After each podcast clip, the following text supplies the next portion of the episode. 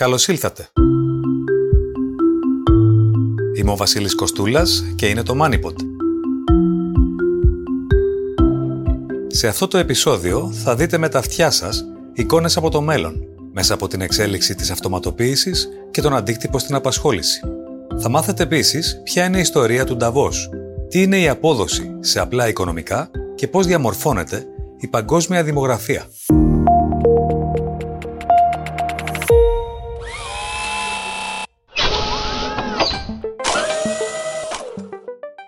Πόσο έδαφος κερδίζει η αυτοματοποίηση και πώς επιδρά στην αγορά εργασίας, ποια είναι η ενδεδειγμένη δόση τεχνητής νοημοσύνης και τι συμβολίζει ένα ρομπότ που τρέχει; Το MoneyPod φιλοξενεί το Διευθυντή Πληροφορικής στο Media Lab του MIT, Μιχάλη Μπλέτσα. Χαίρετε κύριε Μπλέτσα. Καλησπέρα. Έβλεπα πρόσφατα ένα βίντεο της Boston Dynamics, ε, μια εταιρεία η οποία παρεμπιπτόντως βγήκε ως spin-off από το MIT, αν δεν κάνω λάθος. Στο βίντεο αυτό παρακολουθεί κανείς ένα ρομπότ, το οποίο μπορεί να τρέξει, να κάνει άλματα, να ανέβει σκαλιά ή να σηκώσει με ευκολία κάποιο αντικείμενο και να το τοποθετήσει ή να το ρίξει μέσα στο χώρο. Στο τέλος μάλιστα ο Atlas, έτσι λέγεται το συγκεκριμένο μοντέλο, κάνει ένα εντυπωσιακό ακροβατικό και πανηγυρίζει. Τι ήταν αυτό που είδα, κύριε Βλέτσα, Ήταν απλώς ένα εφέ εντυπωσιασμού χωρίς πρακτικό αντίκτυπο ή ήταν μια καθημερινή εικόνα από το κοντινό μέλλον; Ούτε το ένα ούτε το άλλο. Ε, ήταν κάτι ενδιάμεσα. Καταρχήν, ε, είναι το πιο ίσως προηγμένο δίποδο ρομπότ στον πλανήτη αυτή τη στιγμή και αυτό είδατε. Από εκεί και πέρα όμως, ε, το να γίνει πραγματικά χρήσιμο ε, ένα τέτοιο ρομπότ εμπίπτει ακόμα σε πάρα πολλά πρακτικά προβλήματα. Για παράδειγμα, η αυτονομία οι μπαταρίες που κουβαλάει αυτό το ρομπότ δεν το αφήνει να λειτουργεί για πάρα πολλή ώρα. Ξεκινάω πάντα από την ενέργεια γιατί η ενέργεια είναι κάτι που σκεφτόμαστε εκ των υστέρων, κάτι το οποίο δεν είναι δεν βοηθάει ιδιαίτερα στο να προβλέψουμε πότε ε, μια τεχνολογία θα γίνει πρακτικά εφαρμόσιμη. Το δεύτερο είναι ότι το ρομπότ αυτό δεν είχε έτσι πολύ επιδεξιά χέρια για να μπορέσει να αντικαταστήσει έναν άνθρωπο θα πρέπει να κάνει πράγματα που μπορούμε να κάνουμε εμείς με τα χέρια μας. Με μεγαλύτερη ε, δεξιοτεχνία. Δεν έχουμε φτάσει ακόμα ε, σε αυτό το βαθμό. Ε, θα φτάσουν στο μέλλον, ναι. Στο κοντινό μέλλον, όχι. Συνήθως υπερεκτιμούμε το τι μπορεί να γίνει στο κοντινό μέλλον και χάνουμε το λίγο πιο απομακρυσμένο και νομίζω και αυτό το παράδειγμα εμπίπτει σε αυτή την κατηγορία. Μάλιστα. Ε, πρακτικά, σε ποιους τομείς της παραγωγικής δραστηριότητας έχουμε σήμερα ουσιαστική διείσδυση της ρομποτικής με χειροπιαστό αποτέλεσμα, να αναφερθούμε σε κάποιες success stories. Νομίζω ότι δεν είναι μόνο σήμερα, εδώ και πάρα πολύ καιρό έχουμε την εφαρμογή της ρομποτικής στην βιομηχανία γενικότερα και σε όλες τις περίπλοκες κατασκευές. Αν πάτε σε ένα εργοστάσιο αυτοκινήτων, πλέον σε ένα προηγμένο εργοστάσιο αυτοκινήτων δεν θα δείτε πολλούς ανθρώπους. Θα δείτε λίγους ανθρώπους και πάρα πολλά ρομπότ. Ε, δεν είναι ανάγκη να πάτε σε ένα τόσο προηγμένο εργοστάσιο. Πρόσφατα πήγα στα Τρίκαλα, ας πούμε, σε ένα μοντέρνο εργοστάσιο γαλακτοκομικό το οποίο οι μόνοι άνθρωποι που έχει είναι στην παράδοση και στην παραλαβή, ας πούμε. Μέσα στο εργοστάσιο δεν υπήρχε κανένας. Υπάρχει μια αυτοματοποιημένη γραμμή παραγωγής, η οποία δεν μοιάζει βέβαια, δεν έχει ανθρωπομορφικά χαρακτηριστικά, αλλά είναι μια τελείως αυτοματοποιημένη γραμμή παραγωγής, η οποία δεν χρειάζεται εργατικά χέρια. Δεν χρειάζεται ανθρώπους, όχι. Χρειάζεται ανθρώπους, χρειάζεται όμως ανθρώπους εξειδικευμένους. Για παράδειγμα, η συγκεκριμένη γραμμή παραγωγής είχε μία χημικό-μηχανικό, έναν τεχνικό αυτοματισμό και μία μικροβιολόγο να δουλεύουν συνέχεια εκεί για να παρακολουθούν την παραγωγή. Ε, εξειδικευμένους ανθρώπους με όλο και λιγότερο ε, ανθρώπους να κάνουν επαναληπτικές χειρονακτικές εργασίες. Αυτό δεν είναι κάτι καινούριο, το βλέπουμε τώρα. Εκείνο που αλλάζει βέβαια είναι ότι όταν βλέπουμε κάτι ανθρωπόμορφο, Εκεί τρομάζουμε περισσότερο τη στιγμή που η αυτοματοποίηση έχει γίνει εδώ και πάρα πολύ καιρό. Αυτοματοποίηση λοιπόν λέγεται και είναι ήδη πραγματικότητα. Η ρομποτική μπορεί να είναι εξαιρετικά ωφέλιμη και από αυτή την έννοια ο καθένας από εμάς χρωστά πολλά στην επιστημονική κοινότητα ε, για την ανάπτυξή της. Υπάρχουν όμως και κάποιοι κίνδυνοι γύρω από αυτή την ιστορία. Εσείς ποιους ξεχωρίζετε, τι θα πρέπει να μας απασχολήσει κυρίως στο σχεδιασμό για μια ζωή με ακόμα περισσότερη τεχνητή νοημοσύνη γύρω μας; Νομίζω ότι δεν ε, θα πρέπει να κατανοήσουμε ότι οι παραγωγικές μορφές αυτοματοποίησης και τεχνητής νοημοσύνης είναι αυτές που μας συμπληρώνουν και όχι αυτές που μας αντικαθιστούν. Είναι αυτές οι οποίες ε, ε, μας ενισχύουν, είναι αυτές οι οποίες ε, δρούν πολλαπλασιαστικά στις δικές μας δυνατότητες και αυτό ισχύει για όλες τις τεχνολογίες νομίζω. Οι χρήσιμες τεχνολογίες είναι αυτές που μας αφήνουν να κάνουμε πράγματα που δεν μπορούσαμε να κάνουμε πριν. Το λέω αυτό διότι μέσα στη γενικότερο οικονομικό κλίμα που υπάρχει αυτή τη στιγμή, όπου πλέον η απόδοση της εργασίας υστερεί πάρα πάρα πάρα πάρα πολύ σε σχέση με την απόδοση του κεφαλαίου. Ε, πολλές φορές δίνουμε στρεβλά κριτήρια ε, στις επιχειρήσεις να αυτοματοποιήσουν διαδικασίες που ακόμα ίσως να γίνονται πολύ καλύτερα από τους ανθρώπους. Γιατί όμως, διότι θεωρούμε ότι κάνουν κάποιες κεφαλαιοχικές επενδύσεις εκεί, επομένως τη συμφέρει πολύ περισσότερο, ακόμα και αν πέσει η ποιότητα του αποτελέσματος, εδώ περιγράφεται... να κάνουν αυτές τις επενδύσεις και να αντικαταστήσουν ανθρώπους. Ναι, περιγράφεται ένα διαφορετικό κίνητρο τώρα εδώ. Βιαζόμαστε πάρα πολύ πολλές φορές. Από την άλλη υπάρχει το τεράστιο πρόβλημα, το μεταβατικό. Δηλαδή, εγώ εδώ από τη θέση μου μπορώ να σας πω πού θα φτάσουμε αλλά το θέμα είναι πώς θα φτάσουμε εκεί. Ποια είναι τα βήματα που χρειάζεται για να φτάσουμε εκεί. Είδαμε για παράδειγμα τι έγινε στην προηγούμενη φάση της παγκοσμιοποίησης, στην αρχή ή στο τέλος της προηγούμενης χιλιετίας. Πάρα πολλές δουλειές, οι οποίες δεν χρειαζόντουσαν ιδιαίτερο καλό εκπαιδευτικό επίπεδο, μετακόμισαν από τη Δύση στην Ανατολή, ε, ωφέλησαν πάρα πολύ συνολικά την ανθρωπότητα νομίζω, διότι ε, τελικά σήκωσαν πάρα πολύ κόσμο από τη φτώχεια στη μεσαία τάξη εκεί, πολύ περισσότερο από ότι, ε, αν θέλετε, έβλαψαν στη Δύση. Και έριξαν και τις τιμές των προϊόντων στο δυτικό κόσμο, κάτι που δεν ναι, αναφέρεται συνήθως. Ναι, το οποίο δεν είναι πάντα ε, κάτι πάρα πολύ καλό. για το περιβάλλον, για παράδειγμα. Σωστό. Ε, από την άποψη της κατανάλωσης το έθιξα. Το μεγάλο πρόβλημα λέγεται με μία ε, λέξη παιδεία και εκπαίδευση αυτή τη στιγμή. Είναι δύσκολο να βάλεις αυτούς τους ανθρώπους οι οποίοι εκτοπίζονται σιγά σιγά από την αυτοματοποίηση σε μια καινούργια κατάσταση διανοητική με καινούργιες γνώσεις κτλ. για να κάνουν κάτι καινούργιο. Δεν έχουμε συνηθίσει. Και γενικά οι αλλαγές παντού είναι ε, ε, κάτι το οποίο ε, είναι δυσάρεστο συνήθως. Με βάλατε λοιπόν στο disruption της ρομποτικής στην απασχόληση ουσιαστικά. Ε, Α πάρουμε ένα πολύ απλό παράδειγμα. Διάβαζα τις προάλλες ότι μια μεγάλη αλυσίδα εστίασης στις ΗΠΑ κάνει αυτή την περίοδο δοκιμές ε, με ρομπότ, το οποίο φτιάχνει από μόνο του chips τορτίγια. Ε, αυτή τη δουλειά μέχρι σήμερα την έκανε τουλάχιστον ένας άνθρωπος σε κάθε κατάστημα. Ε, αν οι δοκιμές πάνε καλά, οι άνθρωποι αυτοί δεν θα χρειάζονται πλέον σε αυτό το ρόλο. Να το δούμε δηλαδή λίγο συγκεκριμένα. Προσωπικά προφανώς δεν υποστηρίζω ότι κακώς η εταιρεία έκανε αυτή τη δοκιμή. Το αντίθετο, η αυτοματοποίηση είναι εξαιρετικό πράγμα. Αναρωτιέμαι όμως τι θα γίνει με τους ανθρώπους που μέχρι σήμερα έκαναν αυτή τη δουλειά και μόνο αυτοί γνωρίζουν. Πώς αντιμετωπίζει κανείς αυτή την πρόκληση, ε, Μπορούμε να πάμε τη σκέψη λίγο παρακάτω. Ναι, ελπίζω να μην μιλάμε για εργαζομένους οι οποίοι το μόνο που ξέρουν είναι chips τορτίγια, να κάνουν chips τορτίγια. Υποθέτω ότι μιλάμε για εργαζομένους σε κουζίνα οι οποίοι μπορούν να κάνουν πολλές διαφορετικές δουλειές και να φτιάξουν πολύ περισσότερα πράγματα, να φύγουν από μία έτσι μάλλον πολύ βαρετή επαναληπτική δουλειά και να κάνουν κάτι λίγο πιο δημιουργικό. Αυτό είναι ε, στο χέρι της εκάστοτε επιχείρησης, σωστά; Αυτό προϋποθέτει δύο πράγματα. Ότι η επιχείρηση ίδια μπορεί να πουλήσει κάτι πιο δημιουργικό. Μπορεί να τους απασχολήσει πιο δημιουργικά. Ότι οι ίδιοι μπορούν να μάθουν να κάνουν κάτι πιο περίπλοκο. Αυτό ισχύει για όλους. Δηλαδή από εδώ και μπρος οι απλές δουλειές επαναληπτικές θα εξαφανίζονται.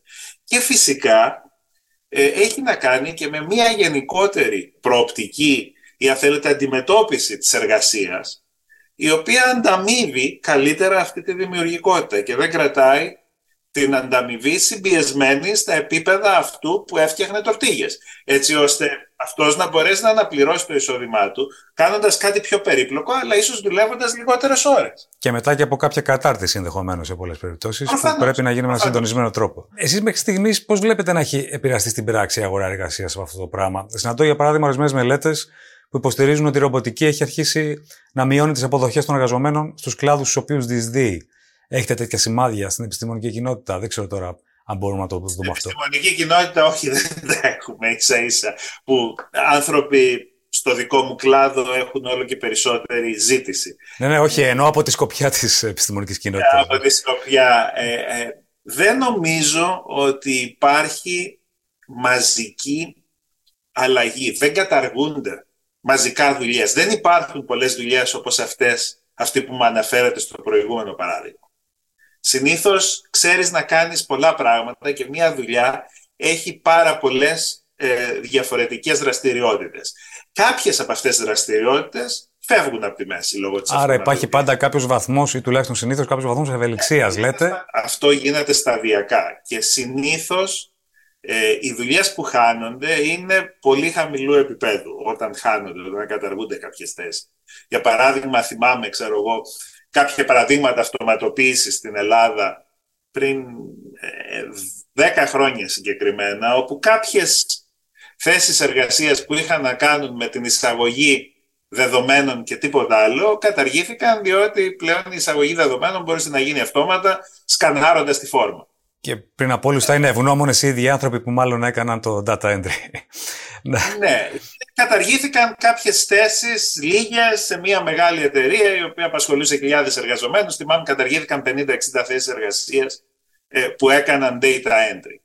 Ε, σε μια εταιρεία η οποία απασχολούσε 5.000 ανθρώπους. Δεν βλέπω δηλαδή ε, αυτή τη μαζική κατάργηση θέσεων εργασίας πάντα σε όλες τις τεχνολογικές επαναστάσεις τελικά, τελικά είχαμε τη δημιουργία περισσότερων θέσεων εργασίας. Επειδή Απλώς αυτές οι θέσεις εργασίας ήταν διαφορετικές. Ε, είναι διαφορετικές. Και αν ρωτήσετε εταιρείες οι οποίες απασχολούν καλοπληρωμένους εργαζομένους αυτή τη στιγμή, ακόμα και στην Ελλάδα, θα σας πούνε ότι έχουν έλλειψη. Επομένως, το πρόβλημα δεν είναι τόσο στην αυτοματοποίηση, αλλά είναι περισσότερο στο εκπαιδευτικό σύστημα. Ναι. Κατά την και στο να ακολουθεί αγορά εργασίας, τις ανάγκες προκύπτουν και μέσα από την αλληλεπίδραση με την τεχνολογία. Θα επιστρέψω στο παράδειγμα του Άτλαντα, του ρομπότ της Boston Dynamics, το οποίο έχει ύψος 1,5 μέτρο, ζυγίζει 85 κιλά και έχει κορμό, χέρια και πόδια. Είπατε και εσείς προηγουμένως ότι είναι δίποδο. Παραπέμπει δηλαδή σε άνθρωπο. Στο βαθμό που θα βλέπουμε προηγμένε μηχανές με τα χρόνια γύρω μας.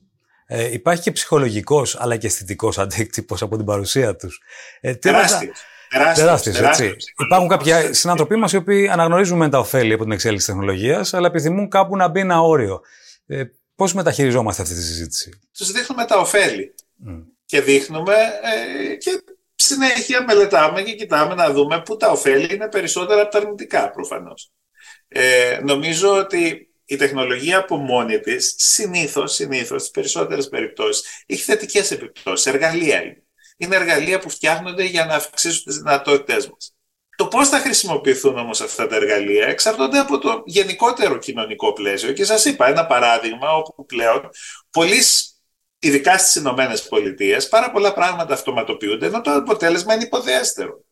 Γιατί διότι δεν υπάρχει σωστή πολιτική. Να. Επενδυτική πολιτική. Σου λέει, ας επενδύσουμε σε μια φτηνή μηχανή. Παρεμπιπτόντως, αυτές τις μηχανές πλέον δεν είναι και αποκλειστικό προνόμιο της Δύσης. Η Δύση πάντα έχει μια πρωτοπορία στις μηχανές αυτοματοποιημένες, αλλά τα, τα φθηνότερα τα έχουν αντιγράψει και στην Ανατολή και αρχίζουν και τα ε, πουλάνε περισσότερο αυτοί. Και ουσιαστικά επιδοτούμε εταιρείες για να αντικαθιστούν ανθρώπους με αυτές τις φθηνέ μηχανές, οι οποίες παράγονται και στην Ανατολή. Είναι πιο σύνθετο το πρόβλημα νομίζω. Δεν έχει να κάνει μόνο με την τεχνολογία, έχει να κάνει και με τις αξίες μας, σαν κοινωνία. Περισσότερο. Και πρέπει σίγουρα να είμαστε όσο πιο πρακτικοί ε, μπορούμε, όπως περιγράφετε τα πράγματα. Όταν ένας επιστήμονας ή μια ομάδα επιστημόνων δουλεύει πάνω σε ένα τεχνολογικό αντικείμενο, συνήθως αναλογίζεται τις κοινωνικές προεκτάσεις μιας εφεύρεσης εξέλιξης από πριν, ή προχωρά ούτως ή άλλως με στενά επιστημονικούς όρους και αφήνει για άλλους να κρίνουν τα υπόλοιπα. Θέλω να πω, υπάρχει κάποιο φίλτρο στις επιστημονικές αποφάσεις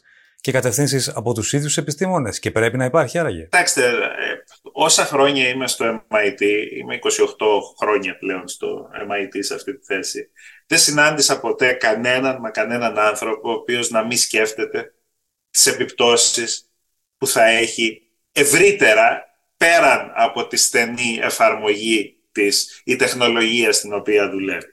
Από εκεί και πέρα όμως ζούμε σε ένα κόσμο πολύ περίπλοκο, πολύ περίπλοκο Και αυτές οι αναπάντεχες, αν θέλετε, επιπτώσεις, οι απρόβλεπτες επιπτώσεις, πάντα υπάρχουν, ξεπηδάνε, αναδύονται εκεί που δεν τις περιμένεις. Ο νόμος του Μέρφυ το έχει πει αυτό εδώ και πάρα πολύ καιρό. Επομένως, εκείνο που έχει σημασία είναι να επανεξετάζουμε συνέχεια και να, είμαστε, να έχουμε τα μάτια μας ανοιχτά. Διότι, ξανά, οι, οι επιπτώσεις αυτές συνήθως είναι αποτέλεσμα της περιπλοκότητας που έχει η κοινωνία σήμερα. Και δεν μπορούν οι επιστήμονες ή οι μηχανικοί από μόνοι τους ούτε να τις προβλέψουν, ούτε να τις αντιμετωπίσουν. Κλασικό παράδειγμα, να σας πω από τα δικά μου, ε, από τις δικές μου εμπειρίες, όταν άρχισα να χρησιμοποιώ το διαδίκτυο για πρώτη φορά στα τέλη της δεκαετίας του 80 και καθημερινά από το 1990 και μετά.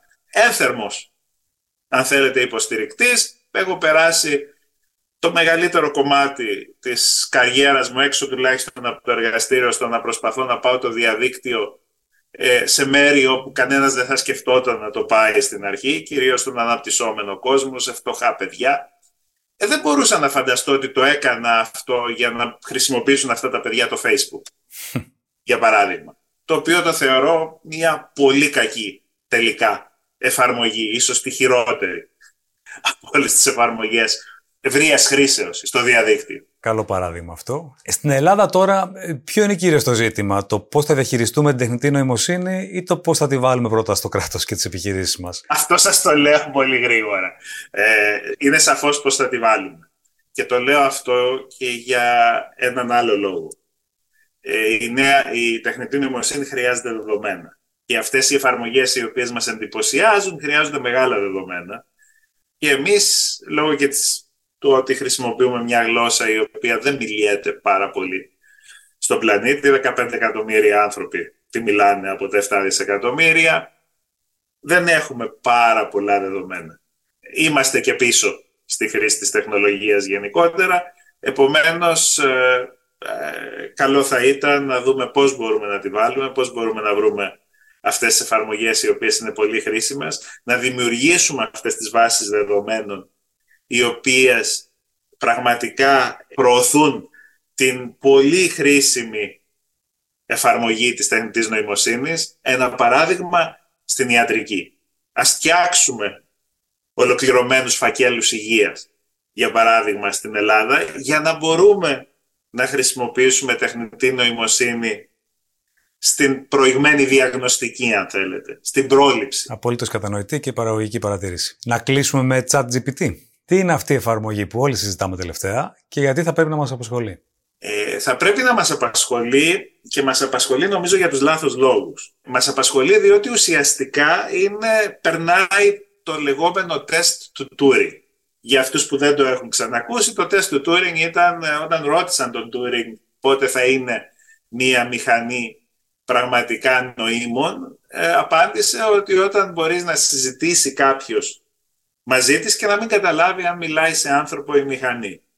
Ε, δεδομένου και του χαμηλού, αν θέλετε, λειτουργικού μορφωτικού επίπεδου της ελληνικής κοινωνίας, όπως αυτό για παράδειγμα αποτυπώνεται στα τελευταία σετ, ε, στα τελευταία αποτελέσματα του διαγωνισμού της Πίζα, όπου μετράμε ουσιαστικά ε, ε, τις γνώσεις που χρειάζεται κανείς να έχει, τις δεξιότητες που χρειάζεται κανείς να έχει στην καθημερινότητά του πλέον σήμερα. Ε, νομίζω ότι το chat GPT μπορεί να είναι εντυπωσιακό, διότι μπορεί να σου πει πάρα πολλά πράγματα, μπορεί να το χρησιμοποιήσεις για να βρεις πληροφορίες, μπορείς να το χρησιμοποιήσεις για να γράψεις κάποια κείμενα, μπορείς να το χρησιμοποιήσεις πολύ παραγωγικά, αν το χρησιμοποιήσεις απλώς για να πάρεις κάποιες ιδέες, να γράψεις γρήγορα ένα σκελετό και μπορείς να το χρησιμοποιήσεις και πολύ ε, παραγωγικά με κακό τρόπο για να δημιουργήσεις ψευδείς ειδήσεις, καλογραμμένες κτλ. Είναι μια πολύ εντυπωσιακή εφαρμογή. Είναι, φτιαγμένο, είναι βασισμένο πάνω στο GPT-3, το οποίο είναι ένα γενικευμένο ε, μοντέλο, πολύ μεγάλο μοντέλο, όπως λέγεται, θεμελιώδες μοντέλο για γλώσσα, όπου ουσιαστικά του δίνεις την αρχή μιας πρότασης και μπορεί να σου συμπληρώσει σελίδες από εκεί και πέρα. Το θέμα είναι ότι πολλά από αυτά τα πράγματα, ε, ο κίνδυνος ο μεγάλος είναι ότι πολλά από τα κείμενα τα οποία παράγει, παράγουν αυτά τα μοντέλα δεν έχουν καμία σχέση με την πραγματικότητα. Φαίνονται πολύ αληθοφανή, δεν έχουν όμως καμία σχέση με την πραγματικότητα, διότι όλα αυτά τα μοντέλα δεν έχουν ακόμα ε, ε, μπορέσει να ε, κωδικοποιήσουν, αν θέλετε, τη σχέση αιτιατού αποτελέσματος. Μία από τις βασικές λειτουργίες του ανθρώπινου εγκεφάλου. Το μόνο που ξέρουν να κάνουν είναι να φτιάχνουν στατιστικά μοντέλα της γλώσσας και να ξέρουν ποια λέξη ταιριάζει με ποια. Ατελείς αλγόριθμοι. Χρησιμοποιώντας όλα τα κείμενα που υπάρχουν στο διαδίκτυο. Το GPT-3 σταματάει το 2021, γι' αυτό και το chat GPT πολλές φορές λέει δεν μπορεί να σου δώσει τις σωστές απαντήσεις. Απ' την άλλη μπορεί να χρησιμοποιηθεί πολύ δημιουργικά. Και αν δει κανείς, αν αφήσουμε το κείμενο, το chat GPT, στην άκρη, το οποίο μπορεί να χρησιμοποιηθεί, για παράδειγμα, σε έναν αυτοματοποιημένο, ε, αν θέλετε, βοηθό. Ε, μπορεί να το χρησιμοποιήσω εγώ για να γράψω κώδικα, πολύ παραγωγικά. Διότι του λέω γράψε μου μια υπορουτίνα που κάνει αυτό, μου τη γράφει και εγώ το μόνο που χρειαστεί να κάνω είναι να πάω να δω αν πραγματικά κάνει αυτό ακριβώς που θέλω, να διορθώσω κάποια μικρολαθάκια κτλ. Αλλά με κάνει πολύ παραγωγικό. Το ίδιο συμβαίνει και στη δικιά σας δουλειά. Δηλαδή μπορεί να του πείτε γράψε μου για αυτό το θέμα κάτι και μετά να πάτε εσείς να βάλετε όλα αυτά, όλες αυτές τις καινούργιες πληροφορίες τις οποίες δεν ξέρει το chat GPT. Σταματάει στο 2021 παρεμπιπτόντως, διότι τότε φτιάχτηκε το GPT-3, το μοντέλο πάνω στο οποίο βασίζεται. Αλλά, για παράδειγμα, ε, ε, αν δούμε τον Ταλή, το οποίο για μένα είναι λίγο πιο εντυπωσιακό, το Νταλή μπορεί να χρησιμοποιηθεί για να φτιάξει μια ταινία κινουμένων σχεδίων πολύ πιο γρήγορα από το να κάθεται να ζωγραφίζει κάποιος στο χέρι frame-frame όλες τις σκηνές. Κάδρο-κάδρο, συγγνώμη, όλες τις σκηνές. Ε, επομένως, έχουμε τη δυνατότητα αυτά τα εργαλεία να τα χρησιμοποιήσουμε πολύ παραγωγικά. Βάζουν ένα σωρό από ερωτήματα τα οποία πρέπει να απαντήσουμε σχετικά γρήγορα. Για παράδειγμα, όταν εγώ λέω ένα παράδειγμα που χρησιμοποίησα πρόσφατα σε μια ομιλία μου, πήγα στον Ταλή και του είπα ζωγράφησέ μου την Ακρόπολη στο στυλ του Μονέ. Σε ποιον ανήκει αυτό; Αποζημιώσαμε το Μονέ, εντάξει, ο Μονέ είναι πλέον δημόσια περιουσία, αλλά όταν, του λέμε, όταν λέμε στο chat GPT γράψε μου ένα κείμενο σε αυτό το στυλ, κάτι έχουμε πάρει από το δημιουργό, ο οποίος δημιούργησε αυτό το στυλ. Τον αποζημιώνουμε, πρέπει να τον αποζημιώσουμε. Συνήθως αυτές οι ερωτήσεις δεν έχουν ως απάντηση ένα ναι ή ένα όχι. Είναι πολύ περίπλοκες ερωτήσεις, τις οποίες καλό θα είναι να σκεφτούμε και νομίζω ότι από αυτή την άποψη είναι χρήσιμο. Προφανώς και θα χρησιμοποιηθεί με άσχημο τρόπο. Για παράδειγμα, πολλά παιδιά θα γράψουν τις εκθέσεις τους, ας πούμε, με αυτό το εργαλείο ή πολλοί κόσμος θα το χρησιμοποιήσει για να γράψει fake news, τα οποία θα είναι αληθοφανή κτλ. Οι, οι άνθρωποι πίσω από τους Νιγηριανούς πρίγκιπες κάνουν πάρτι αυτή τη στιγμή, διότι τα email τους θα γίνουν πολύ πιο αληθοφανή από εδώ και μπρος. Εμάς δεν μας απασχολεί τόσο πολύ, διότι στα ελληνικά δεν υπάρχει μεγάλο μοντέλο γλώσσας. Πρόβλημα, κατά την άποψή μου. Και έμεση προστασία από τις κακοτοπιές προσωρινά. Ναι, κοιτάξτε, δεν είναι αυτός ο τρόπος. Βέβαια, ναι, και οι λουδίτες είχαν προστατευτεί πλήρως από την τεχνολογία. Με τη μόνη διαφορά ότι έμειναν μόνοι τους και εξαφανίστηκαν σαν τους δεινόσαυρους. Ε, επομένως, ε, θα πρέπει να τρέξουμε λίγο στο συγκεκριμένο θέμα και είναι και μια καλή ευκαιρία διότι όλες αυτές οι τεχνολογίες δεν χρειάζονται τεράστιες κεφαλαιουχικές επενδύσεις.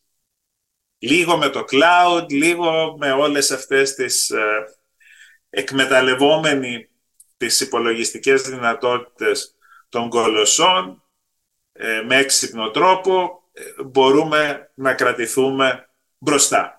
Συνοψίζοντας λοιπόν, πρόκειται για εφαρμογές που μπορούν κάλλιστα να γίνουν βοηθοί μας, ε, σίγουρα όχι αντικαταστάτες μας και υπάρχουν πάρα πολλά θέματα τα οποία πρέπει να λύσουμε στη διαδρομή. Ναι, και οι, οι πρώτες εφαρμογές εδώ θα είναι σίγουρα, θα μας τρομάξουν. Σας είπα, πρώτο και πρώτο, οι Νιγηριανοί πρίγκιπες από εδώ και μπρος θα αρχίσουν να ακούγονται πολύ πιο αληθοφανείς. Κύριε Μπλέτσα, ευχαριστώ πολύ. Παρακαλώ.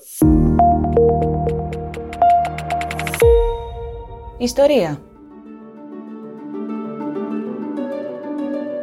Το 1938, στο Ράβενσμπουργκ της Γερμανίας, γεννιέται ο ελβετικής καταγωγής Klaus Schwab, γιος διευθύνοντα συμβούλου μιας εταιρείας μηχανικού εξοπλισμού που αναλάβανε βιομηχανικές και επιχειρηματικές εργασίες. Ο Σβάμπ ενηλικιώθηκε σε μια Ευρώπη που προσπαθούσε να ανοικοδομηθεί μετά τον Δεύτερο Παγκόσμιο Πόλεμο.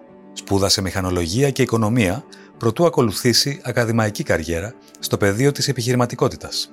Το 1971, σε ηλικία 33 ετών, ανέλαβε την πρωτοβουλία να διοργανώσει το πρώτο συμπόσιο ευρωπαϊκού management. Για τον σκοπό αυτό, επέλεξε ένα θερέτρο σκι στις Ελβετικές Άλπεις και συγκεκριμένα στον Ταβός. Με τα έσοδα της διοργάνωσης ίδρυσε το Ευρωπαϊκό Φόρουμ Management. Το 1979, το καθιερωμένο πλέον Διεθνές Συνέδριο άνοιξε για πρώτη φορά τις θύρες του σε αντιπροσωπεία από την Κίνα. Το 1987 η διοργάνωση μετονομάστηκε στο γνωστό σε όλους μας Παγκόσμιο Οικονομικό Φόρουμ. Με την πάροδο των ετών, μια σειρά από ηγέτες στον χώρο της πολιτικής, των επιχειρήσεων και της κοινωνίας των πολιτών έχουν επισκεφθεί το ελβετικό θέρετρο για να τοποθετηθούν σχετικά με τις παγκόσμιες προκλήσεις. Η πλατφόρμα του Νταβός ευαγγελίζεται την προώθηση της ειρήνης και της συμφιλίωσης μέσα από την οικονομική ανάπτυξη, την ασφάλεια, την αρχιτεκτονική, τη φιλανθρωπία και την τεχνολογική εξέλιξη. Ο Κλάους Σουμπάμπ, ιδρυτής και προεδρεύων του Παγκόσμιου Οικονομικού Φόρουμ, θεμελιωτής της ετήσιας συνάντησης του Νταβός, είναι σήμερα 84 ετών. Στη φετινή διοργάνωση ξεχώρισε ο αποκλεισμός της Ρωσίας από το Φόρουμ. Κυριάρχησε ο διάλογος γύρω από την επαναστατική εφαρμογή τεχνητής νοημοσύνης ChatGPT και απασχόλησε το μέλλον της παγκοσμιοποίησης εν μέσω πληθωρισμού και γεωπολιτικής αστάθειας. Είναι η απόδοση; Πρόκειται για τα κέρδη που παράγει και επιστρέφει μία επένδυση σε μια συγκεκριμένη περίοδο του χρόνου. Η απόδοση εκφράζεται ως ποσοστό επί της αξίας του ποσού που επενδύθηκε. Περιλαμβάνει τους τόκους ή τα μερίσματα που λαμβάνονται από την κατοχή ενός περιουσιακού στοιχείου. Ανάλογα με την αποτίμηση του τίτλου, σταθερή ή κειμενόμενη, οι αποδόσεις μπορούν να δαξινομηθούν ως γνωστές ή αναμενόμενες.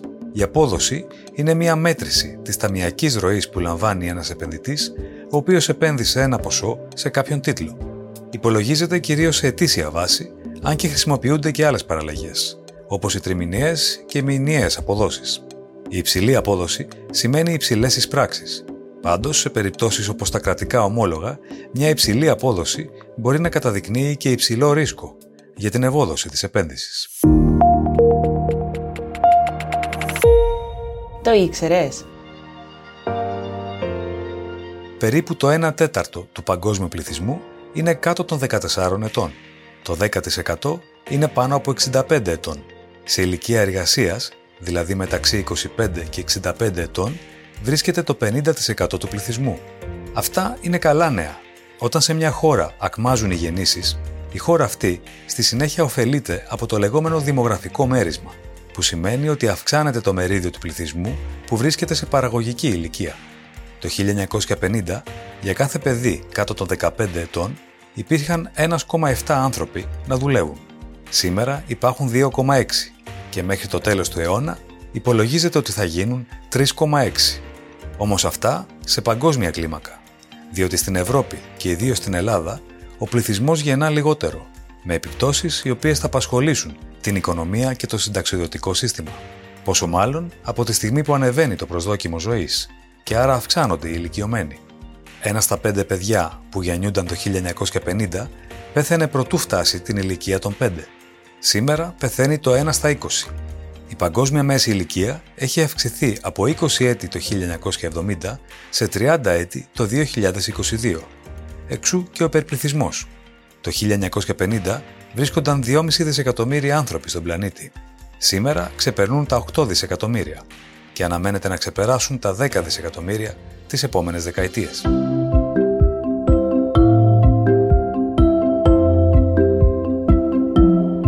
Αυτό ήταν το MoneyPod.